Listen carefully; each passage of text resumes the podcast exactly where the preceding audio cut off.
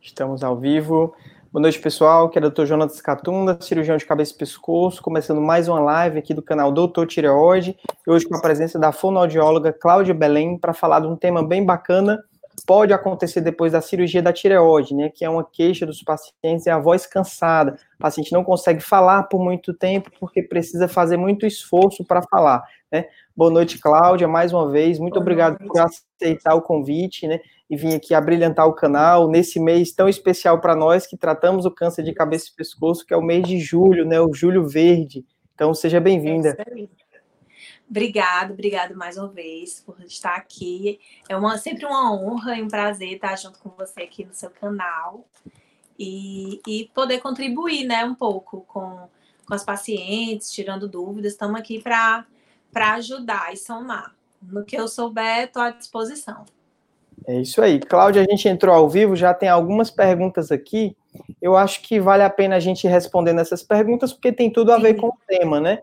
Pergunta aqui é. da Edilene. A Edilene mandou: Fiz cirurgia de tireoide em outubro, ainda hoje sinto minha voz cansada. Hoje mesmo estou com dificuldade para falar. Então, Cláudia, como você iniciaria a avaliação de uma paciente como essa? Né? Chegou no teu consultório, falou isso. Como é que é a terapia vocal? Como é que é o teu dia a dia? Bom, o paciente chega com uma queixa dessa. Primeiro eu vou procurar saber que cirurgia ela fez, se ela fez esvaziamento, né, de linfonodos, porque isso faz diferença. Porque às vezes a paciente tem um certo edema, que muitas vezes ele não é, ele não é visível externamente, mas internamente às vezes ele acontece, apesar de que foi em outubro, né? É, se ela tem laringoscopia pós-operatória, pré ou pós-operatória, porque assim, a gente precisa saber como tá por dentro, né? Pra, eu faço a minha avaliação clínica, eu vou avaliar a qualidade vocal, eu vou avaliar a altura da voz dela, se está normal, se está baixa, se está rouca, se está soprosa. Então, vou fazer a avaliação da voz, vou ver o. É, a gente usa um termo tempo máximo de fonação, que é isso, é o tempo que a paciente consegue emitir um som é, até cansar. Existe um limite de normalidade nisso, então eu avalio. Tem alguns, alguns parâmetros que a gente avalia, e, mas a laringoscopia pós-operatória é importante para a gente ver como é que essa prega vocal está mexendo, se está se tá dentro do normal, se tem alguma paresia, paralisia. Então, essa questão da laringoscopia ela é complementar à nossa terapia fonoaudiológica. Uma pergunta minha. O paciente pode ter essas queixas, mesmo tendo a voz normal, assim, sem rouquidão? Tipo, a paciente acordou da anestesia, a voz está ótima, nos primeiros dias a voz está ótima, mas ela pode começar a ter essa sensação de voz cansada? Pode.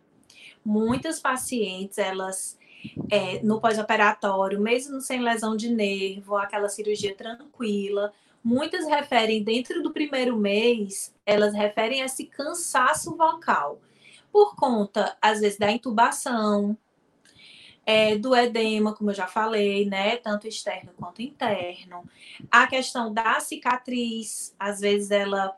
O, o, o tecido ou os músculos ficam um pouco é, aderidos, né? É uma, é, foi mexido nessa estrutura, vamos dizer assim. E a tireoide, ela fica coladinha na laringe, que é o órgão que tem as pregas vocais que a gente produz a voz. Então, elas são, é tudo pertinho. O, o nervo que, que inerva é, é, as pregas vocais, ou seja, que é responsável pelo movimento das pregas vocais, ele passa ali do ladinho da tireoide. Então, às vezes, ele é um pouquinho machucado em alguns casos. Mas, assim, no pós-operatório, elas referem esse cansaço. É como se elas fizessem mais esforço para falar e aí, ou a voz está pior de manhã e ao longo do dia vai melhorando, quando vai aquecendo, mas esse cansaço para falar, é, ele acontece e a gente consegue, em terapia fonoaudiológica, recuperar isso mais rápido. É como se a gente fosse ensinar a paciente a, a voltar a emitir uma voz, né? A ensinar a coordenar a respiração com a produção da voz. Porque se a gente não tiver uma boa capacidade de pulmonar ou respiratória, fazer essa coordenação entre respiração, voz e fala, e a gente acaba tendo mais cansaço. E como é a terapia em si, Cláudia? São quantas sessões? A pessoa te vê toda semana, todo dia? Quanto tempo de sessão? É essa parte prática, como é que é que funciona? Bom, a parte prática é a gente faz a avaliação. Na avaliação, a gente vai dar o prognóstico. Dependendo se um, uma paciente que não tem, não tem paralisia de prega vocal, geralmente em seis sessões, é, a gente consegue bons resultados. Paciente com paralisia ou paresia de prega vocal, aí leva umas 10 sessões. As sessões são semanais, geralmente, né? No geral. São semanais, a paciente passa comigo uma vez por semana e a gente faz a terapia e tudo que precisa, por exemplo. Eu trabalho com laser, então às vezes a gente faz aplicação de laser, aplicação de bandagem elástica quando, quando tem a questão do edema né? O seroma na cicatriz, a gente tem bons resultados, eletroestimulação, o que tiver que fazer, a gente faz toda a terapia e deixa os exercícios para casa. E aí vai, é, é, metade, metade, né? Eu faço a minha parte, mas a paciente também tem que se comprometer em fazer a dela. Então, às vezes, tem pacientes assim, ah, aquela fono não serve, não. Eu vou uma vez por semana, aí não tá servindo de nada. Mas aí a gente pergunta, você está fazendo? Hoje mesmo eu tive uma conversa séria com a paciente, né? Porque eu passei os exercícios para ela fazer seis vezes por dia.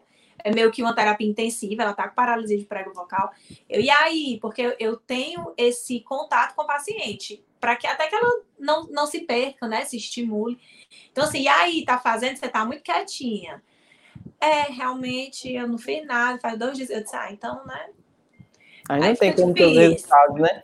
É igual é. o treinador de academia, né? Tem que ir lá motivando, né? Bora mais um, mais um, né? Que é para a pessoa realmente sair ali e do... eu faço, tanto das pacientes que eu atendo presencial, como as pacientes que eu atendo por teleatendimento, eu faço um grupo comigo e a paciente, onde ela tem que me mandar os exercícios que ela tá fazendo, se tá fazendo, se não tá, e, e onde eu boto informação, né? A gente, eu vou monitorando ela e onde ela manda as gravações, porque assim, eu gravo a voz da paciente antes, no dia da avaliação, e semanalmente eu faço essa gravação. Por quê?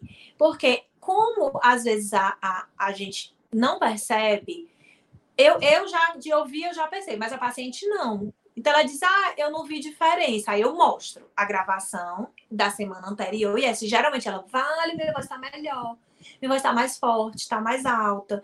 Está vendo? Então, assim, eu faço esse monitoramento para a gente ver a evolução da paciente também. Mas ela tem que fazer a parte dela. Então, é assim: avaliação, atendimento semanal e os exercícios para casa. E Você falou uma coisa legal, Cláudia isso de gravar a voz, né? Eu acho que seria muito interessante gravar a voz antes da cirurgia, para comparar depois da cirurgia, para a gente notar essas nuances, é. que às vezes eu, cirurgião, eu escuto, ah, a voz está ótima, não está rouca, está uma maravilha, mas às vezes tem certos detalhes que só quem percebe é o profissional e o próprio paciente quando realmente demanda, né? Aquele esforço é, a mais, às vezes a pessoa é professora, às vezes é advogada, realmente precisa trabalhar com a voz, né? É. Cláudia, Vamos responder mais algumas perguntas? Vamos lá. Pergunta da Grace tem a ver com o que a gente acabou de conversar, né? Ela mandou: ainda não fiz a cirurgia. De vez em quando minha voz muda, fica rouca de repente. Então, como seria essa avaliação da Grace? Eu pediria uma laringoscopia para começar, né? Para ver se essa rouquidão não tem relação com a própria patologia da tireoide. Às vezes, o câncer de tireoide pode invadir o nervo já antes da cirurgia o paciente ter uma rouquidão, ter uma paralisia de prega vocal por conta do câncer, né? Mas pode, pode até estar tá tão grande que comprime, né, doutor Jonas? Pode, a, a, pode estar tão grande que vai dar aquela compressão e, e, e dar essa alteração Exatamente. de voz. Reduz lá o espaço, né? Mas, Isso. do teu ponto de vista, como a gente abordaria um caso desse? Assim, uma rouquidão intermitente antes da cirurgia, a gente já iniciaria tratamentos antes da cirurgia? Sim, a gente iniciaria para que ela já fosse é, se habituando aos exercícios. Sempre tem que se melhorar, sabe? Sempre tem que se fazer. A laringoscopia pré-operatória, com certeza. A gravação da voz seria legal, porque eu fico pedindo áudios. Agora a gente tem esses recursos tecnológicos, né? Então sempre peço. Me manda um áudio seu de antes da cirurgia, para que a gente tenha um parâmetro de comparação né? Mas assim, eu é, gravaria a voz, sim. Laringoscopia, sim. Já iniciaria exercícios de suavização da voz, porque dá para fazer. E até para saber se essa rouquidão não tem alguma causa de, diferente da, da, da, da tireoide ou não, para não achar depois que é a culpa do cirurgião, né? Uhum. Que... Talvez uma fenda, um nódulo que não tem nada a ver com a cirurgia, né? Problema e não tem nada a ver. Local, né? A importância de documentar o pré é essa. Vamos lá para mais uma pergunta que tem a ver também, Cláudia. A Débora mandou: Fiz cirurgia no ano passado, de lá para cá sinto muito cansaço, minha voz fica rouca com frequência, já fiz fono sem contar na sensação do sufocamento que sim, como, sinto como se tivesse alguém apertando. Até quando? Né? Ela questionou aqui, né? Então, é. sensação de cansaço, voz rouca e sensação de sufocamento. Aí são três pontos que a Débora sente, né? Então. Muitos pacientes referem, né? Sensação de sufocamento. Ah, eu tô sentindo como um nó apertando a minha garganta. Você deve ouvir bastante, eu escuto muito isso também. Essa sensação de aperto não sei se por conta da cicatrização, a manipulação dos, do, do, dos músculos, né? E, e, e, às vezes tem uma fibrose, uma retração do tecido, e a gente com, com a mobilização, né? Tem algumas manobras, algumas técnicas que a gente usa que alivia, né? Que acaba dando uma melhorada nisso. E, e, a pessoa precisa, é aquela história que eu falei, aprend, reaprender ou aprender a, a, produzir a voz. Porque se você, não adianta você fazer terapia, mas se você não internalizar a, a, o que você aprendeu, por exemplo, aprender a respirar, respiração abdominal, por exemplo. Geralmente você pede para a pessoa fazer uma respiração, faça uma respiração profunda, a pessoa faz assim, né? Então, hum. no que ela faz isso, ela gera tensão no pescoço, tensão aqui na cintura escapular. Ela não enche o pulmão inteiro, ela já gera toda uma tensão. Então, a respiração ideal para a produção de voz é a respiração abdominal, onde você, quando você puxa o ar, a sua barriga cresce quando você solta, a barriga murcha, sem mexer aqui. Tanto você enche mais o seu pulmão, ou seja, você vai ter uma capacidade de ar para produzir a voz bem, bem maior, bem melhor, como você se livra de tensão. Então, se você não não aprender, não, não se reeducar ou se educar para produzir a voz, acontece isso. Faz, faz terapia, mas aí volta tudo, né? Então, assim, acho que a gente tem que tratar é o paciente, eu procuro ver o paciente como um todo. Eu não, eu dificilmente trato só a voz, né? A gente trabalha a questão muscular, é, da, da cicatriz mesmo, edema, tem, tem muita coisa para se fazer, além da, só da terapia vocal. Que é exatamente o que você falou, né? As queixas da Débora podem ter relação realmente com a cicatrização, se ficar muito colado, a pele, a musculatura, imobilizando o pescoço, né? Vai interferir. Né? Também tem a parte da paciente, não é só a fono, a paciente também precisa fazer a própria parte, né? precisa ter os exercícios, precisa é, realmente fazer o que a fono indica, né? E às vezes também precisam outros profissionais participarem, às vezes a pessoa está passando por um estresse muito grande pós-operatório, às vezes uma ansiedade que não foi controlada, que isso já está trazendo certo graus de somatização, que já não é mais tanto físico, mas é mais a mente, causando o excesso de sintomas. Tudo isso precisa ser visto, né? Porque, como você falou, o paciente como um todo, não adianta tratar só uma ponta, né? Se o problema maior está por trás, né? Você não vai ter os melhores resultados, né? Muito bacana esse bate-papo E acontece, sei que você falou da, da, do psicológico, também já aconteceu comigo essa semana. É, a paciente mandou pedir para ela, é uma paciente de paralisia de prega vocal e de um ano de operada, paralisia de prega vocal e ela vinha fazendo exercício super bem, referindo que estava dormindo, que passou a dormir melhor, que não estava mais, que ela, ela se esforçava tanto para falar que ela ficava com dor de cabeça. Então ela sentia muita falta de ar, que estava bem melhor. E aí, com acho que no sétimo dia ela mandou uma mensagem com a voz muito pior, né? Dizendo que estava com dor de cabeça, estava cansada. Aí eu fui conversar com ela. Você teve algum estresse? Né? Passou por alguma situação. É, passei. Então ela somatizou aquilo e caiu na voz. Você vê quando a gente está nervoso, a voz fica trêmula, né? Falha. Então a voz tem muita relação com o emocional, como você falou. Então, é meio que desconstruiu tudo que a gente tinha feito em uma semana. E aí a gente começa tudo de novo, mas o apoio da psicologia, ela também é importante em alguns casos. Tem que corrigir tudo. Vamos lá para mais uma pergunta, né? Para aproveitar que a gente tem várias perguntas muito boas. É, a Patrícia mandou: fiz tiroidectomia total há três meses, sinto que minha papada está maior e parece que está solta, e às vezes sinto o lado esquerdo do rosto repuxar, parece algum nervo repuxa perto da orelha.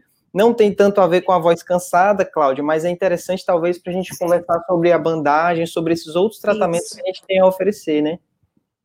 É isso.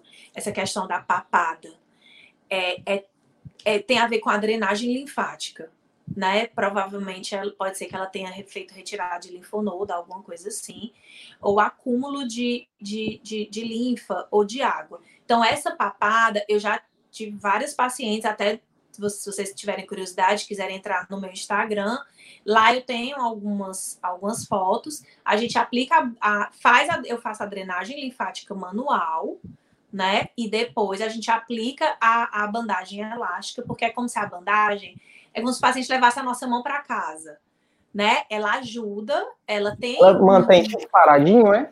Mantém o. Ela, ela é como se ela des... ela como se ela descolasse um pouquinho a pele, ela aumenta o espaço para a passagem do líquido. Então, uhum. ela traz essa linfa, a gente, a gente faz a aplicação trazendo para os linfonodos, para os, os, os grupos, né? uhum. de, de, linfonodos. Então, a gente é como se a bandagem fizesse isso, trouxesse aquela linfa que está acumulada, o líquido, para o local de drenagem, para onde ele tem que vir. Gente, é incrível. É, a, eu tenho resultados assim em uma semana. É, a, inclusive, eu tive um paciente que eu sempre faço caso, de, eu falo o caso dele porque para mim foi sensacional. Paciente que ele pós-tiroidectomia evoluiu com hematoma cervical enorme, então o pescoço dele estava todo roxo. Eu fiz a aplicação da bandagem. Com quatro dias, o pescoço dele ficou limpo, sem um, sem nada, sem nada. Ficou bem limpinho, assim, só com a aplicação da bandagem. Então, realmente, bandagem é vida. Eu sou apaixonada. Muito bacana e é algo que infelizmente as pessoas não conhecem, né? Tanto nós cirurgiões não temos experiência com isso, né? É, o que a gente diz é para o paciente, olha, isso é algo benigno, isso é algo que vai melhorar ao longo dos meses, né? Mas tratamento efetivo nós às vezes nem recomendamos, né? Eu recomendo quando aparece para mim porque eu sei de vocês, né? Aqui uhum. eu tenho vários profissionais excelentes, tenho para quem mandar, mas por aí afora às vezes não é tão disponível, né, é. né, Cláudia? Existem né? muitos recursos terapêuticos hoje em dia, né? O laser é também a minha nova paixão, que eu também estou tendo ótimos resultados. Ele também tem função de drenagem, cicatrização. É... Mas como é que funciona esse laser? É aplicado por fora da pele e ele consegue agir dentro? Sim, porque o laser tem dois comprimentos de onda, o vermelho e o infravermelho. O vermelho ele é mais superficial, vai até a face do músculo, ou seja, vai até a, o comecinho do músculo.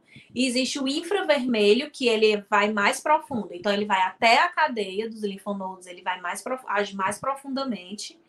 E, e aí, e, ele, existem as energias, né, que a gente chama de jaula. Então, quando a gente quer estimular algum processo, ou seja, estimular a drenagem, estimular a cicatrização, estimular é, a musculatura, a gente usa uma energia mais baixa. E quando a gente quer inibir, ou seja, é, tem paciente que tem muita saliva, né? Produz muita saliva. A gente pode usar o laser nas glândulas salivares, tanto para inibir a salivação, diminuir, quanto paciente que tem xerostomia, ou seja, a boca seca, né? Paciente que faz radioterapia, a, acontece muito. A Até gente estimula para. Na pronto, a, é, ele, a gente usa o laser para estimular a produção de saliva. E assim, os resultados são muito bons também. Eu estou usando com um paciente que, que fez cirurgia de, de cabeça e pescoço, fez esvaziamento, estava com muito edema. E, e eu tô a, tam, faço tudo, né? Na verdade, eu uso laser, uso a bandagem, a drenagem, exercícios também, porque não existem só os recursos, né? A gente também trabalha com os exercícios. Eu, eu faço o plano terapêutico de acordo com o que a pessoa precisa. Mas assim, é, tá sendo muito bom. Ele tá conseguindo passar pela radioterapia sem tantos danos quanto um paciente que não tem acompanhamento. Ele é, inclusive, ele é, ele é médico. E, é, é, bacana, Cláudio, que eu acho que os fonoaudiólogos que são da cabeça e pescoço acabam fazendo também muita parte da fisioterapia, né? É como se fosse uma zona cinza. O fonoaudiólogo não trata mais só a voz, né? Trata não. também toda essa parte do pescoço. Daqui para cima, o que aparecer, é da fono, a né? gente né? tem que tratar. o paciente chega para mim e diz, não, isso aqui eu não vou fazer, não, isso aqui, assim, se a gente tiver propriedade, claro, você tem que ter propriedade, você tem que ter o curso, você tem que ter o conhecimento, tem que saber atuar. Eu, eu, eu cheguei na casa desse paciente, ó, oh, vou aplicar aqui a bandagem e tal. A mulher dele, ah, eu vou ver aqui como é, porque aí se cair eu boto de novo. Eu disse, não, amor, não dá para botar, não. Tem, tem a técnica, tem a atenção, tem, tem o raciocínio, né, do caminho que a bandagem vai fazer. Pode deixar que se cair, eu venho aqui e boto de novo. Se cair, pode deixar, mas não bote não. Mas é, é, acho que é só uma fitinha, né? Só pregar uma fitinha, e não é assim. Vendo de fora parece bem simples, né? É só o tipo é. paradrapo aqui, né? É, pega o esparadrapo, prega aqui, dá tudo certo. Não é. Cláudio, vamos para mais uma pergunta da Elizabeth. Fiz tiroidectomia total, graças a Deus não tinha câncer maligno. O ruim é que sinto como se estivesse engasgando. É normal? É, não é. Ela fez há quanto tempo, ela disse aí? Um ano e seis meses. É, não é normal. Engasgar já com um ano e seis meses não é normal. É, a laringe, que é esse órgão onde a tireoide fica, né, coladinha, vamos dizer assim, ela é responsável, além da produção da voz, ela também ajuda na hora da deglutição, no ato de engolir, né, para a gente engolir, ela se eleva, se anterioriza, ou seja, ela sobe e vai para frente para poder abrir, vamos dizer assim, abrir o espaço para passar a comida, né? Falando de uma maneira bem, é um jogo de pressão. Então, se a laringe estiver muito fixa pela cicatrização, por tudo que a gente já falou antes, ela não vai subir suficiente, ela não vai anteriorizar e talvez ela esteja tendo problema na hora de deglutir por conta disso né? Talvez é, esse processo da deglutição esteja meio. A gente tem que ver aonde é que está acontecendo. Se ela engasga antes de engolir, se ela tosse depois que engole, dependendo do, do, do, do momento em que esse engasgo acontece, a gente consegue ter uma noção de que área está afetada e o que, que a gente vai trabalhar em terapia. Mas alguns pacientes pode, pode acontecer, que é a disfagia, que a gente chama, que é a alteração da deglutição, do ato de engolir. E também tem terapia fonoaudiológica para isso. Isso a gente pode avaliar naquele exame, né? O VED. Na VED.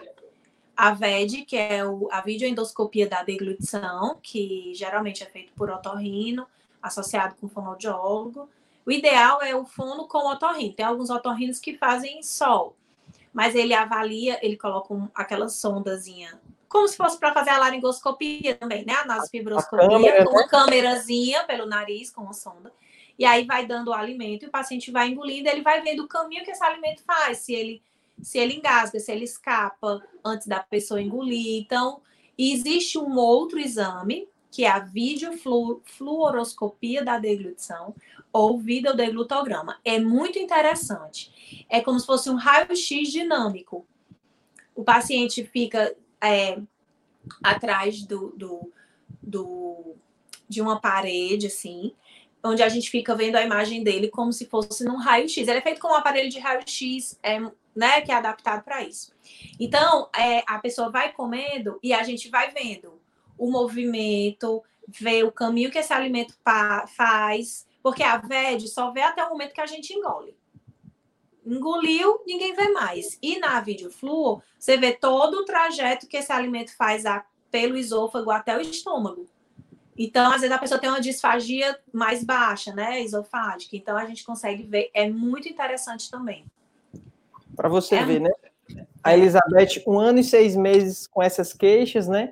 É, tendo todas essas armas diagnósticas que a gente pode usar tanto para investigar quanto a vários tratamentos disponíveis, né? Que a gente é. pode oferecer, mas às vezes os pacientes não sabem disso, né? E até os médicos que tratam não sabem disso, né? Então é por isso que eu acho é. importante aqui no canal abrir espaço sempre para trazer vocês para realmente a gente difundir isso, porque às vezes está assistindo uma fonoaudióloga lá de outro estado que nunca nem ouviu falar disso, não teve tanto contato na faculdade, né? E agora está podendo aprender contigo, né, Cláudia?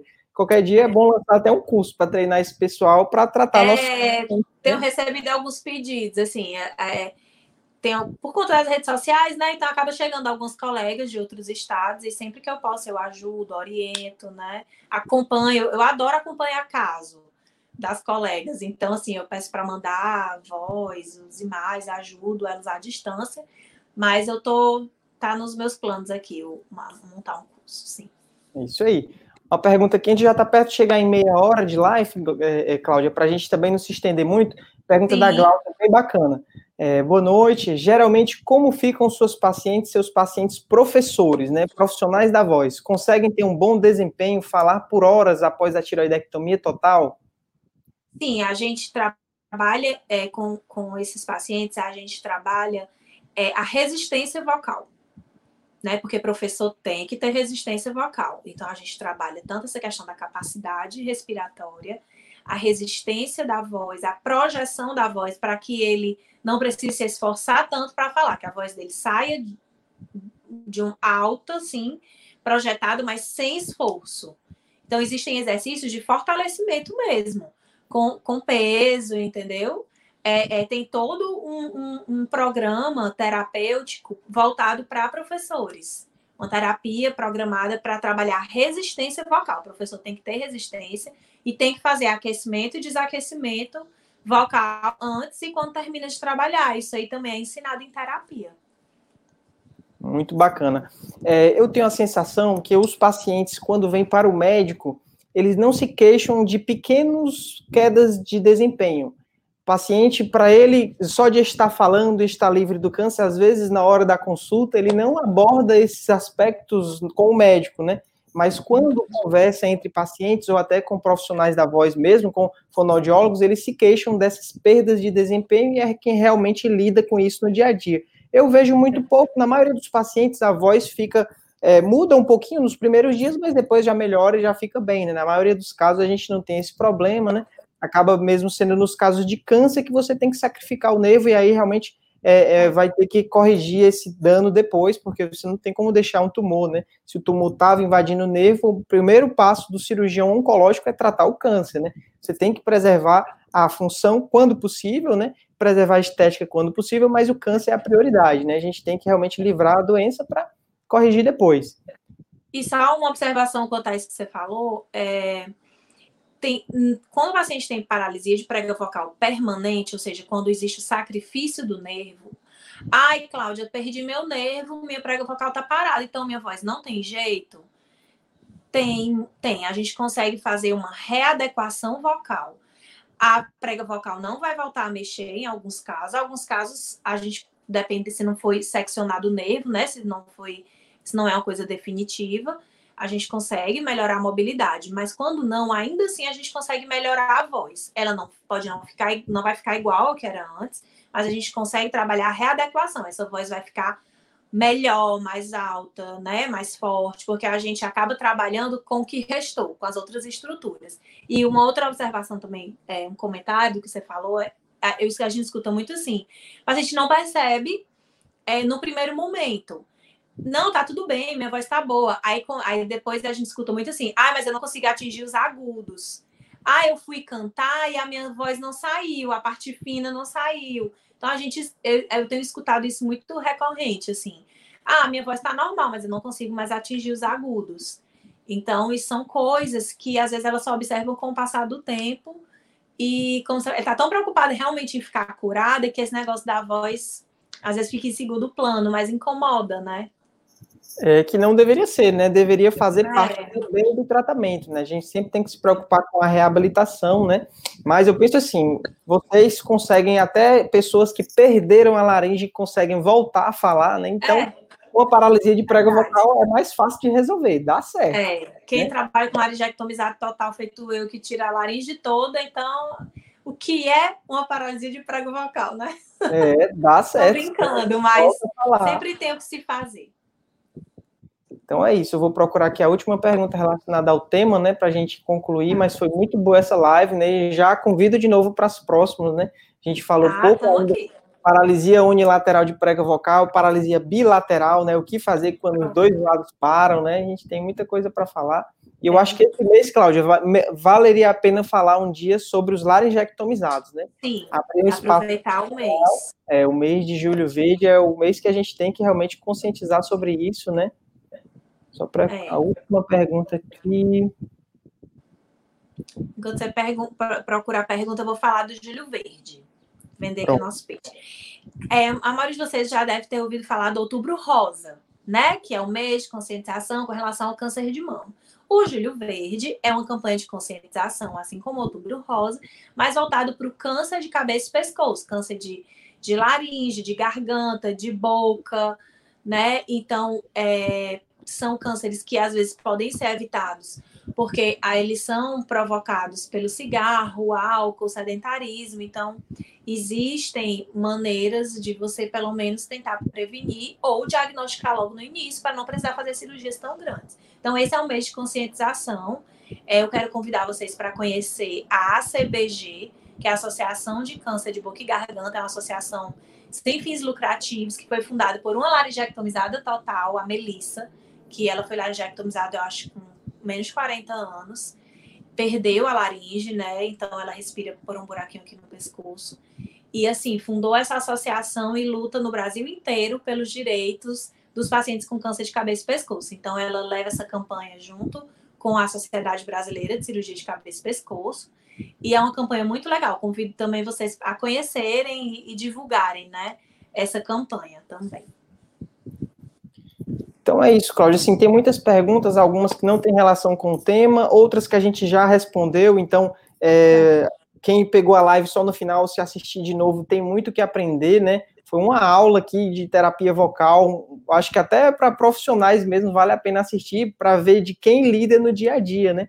Porque às vezes a pessoa que fala não tem conhecimento, mas a Cláudia não. A Cláudia tem um grupo de laringectomizados, realmente é, faz a diferença aqui na cabeça e pescoço e é referência aqui na cidade. Os casos difíceis todos vão para ela, né?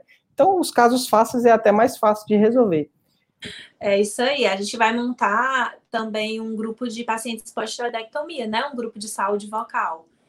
É um, um, grupo de. É como se fosse uma terapia em grupo de 10, 10 encontros, onde a gente vai falar desde como é a produção da voz, até exercícios para trabalhar a saúde da voz das pacientes é, pós-tiroidectomia. Tanto a gente vai fazer presencial na Cinesium, que é a clínica onde a gente está tá começando, né, doutor Jonatas? É um empreendimento muito legal, que é especializado em reabilitação de paciente oncológico, como virtual.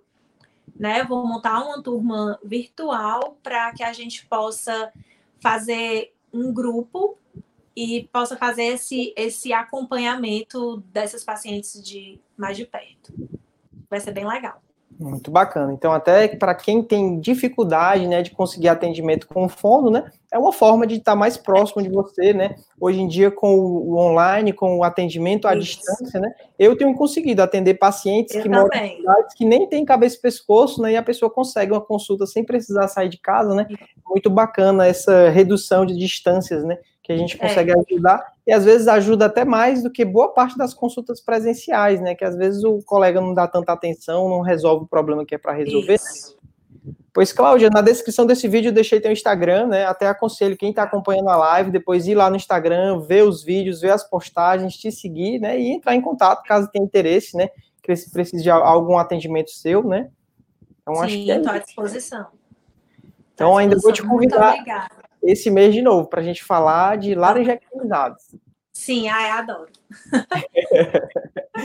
é isso aí. Esse pessoal, muito obrigado pela audiência de vocês. Essa live vai ficar Obrigada, gravada aí, eterno, né? E até a próxima. Tchau, pessoal. Até. Tchau, Cláudia. Tchau, boa noite. Boa noite. Tá encerrando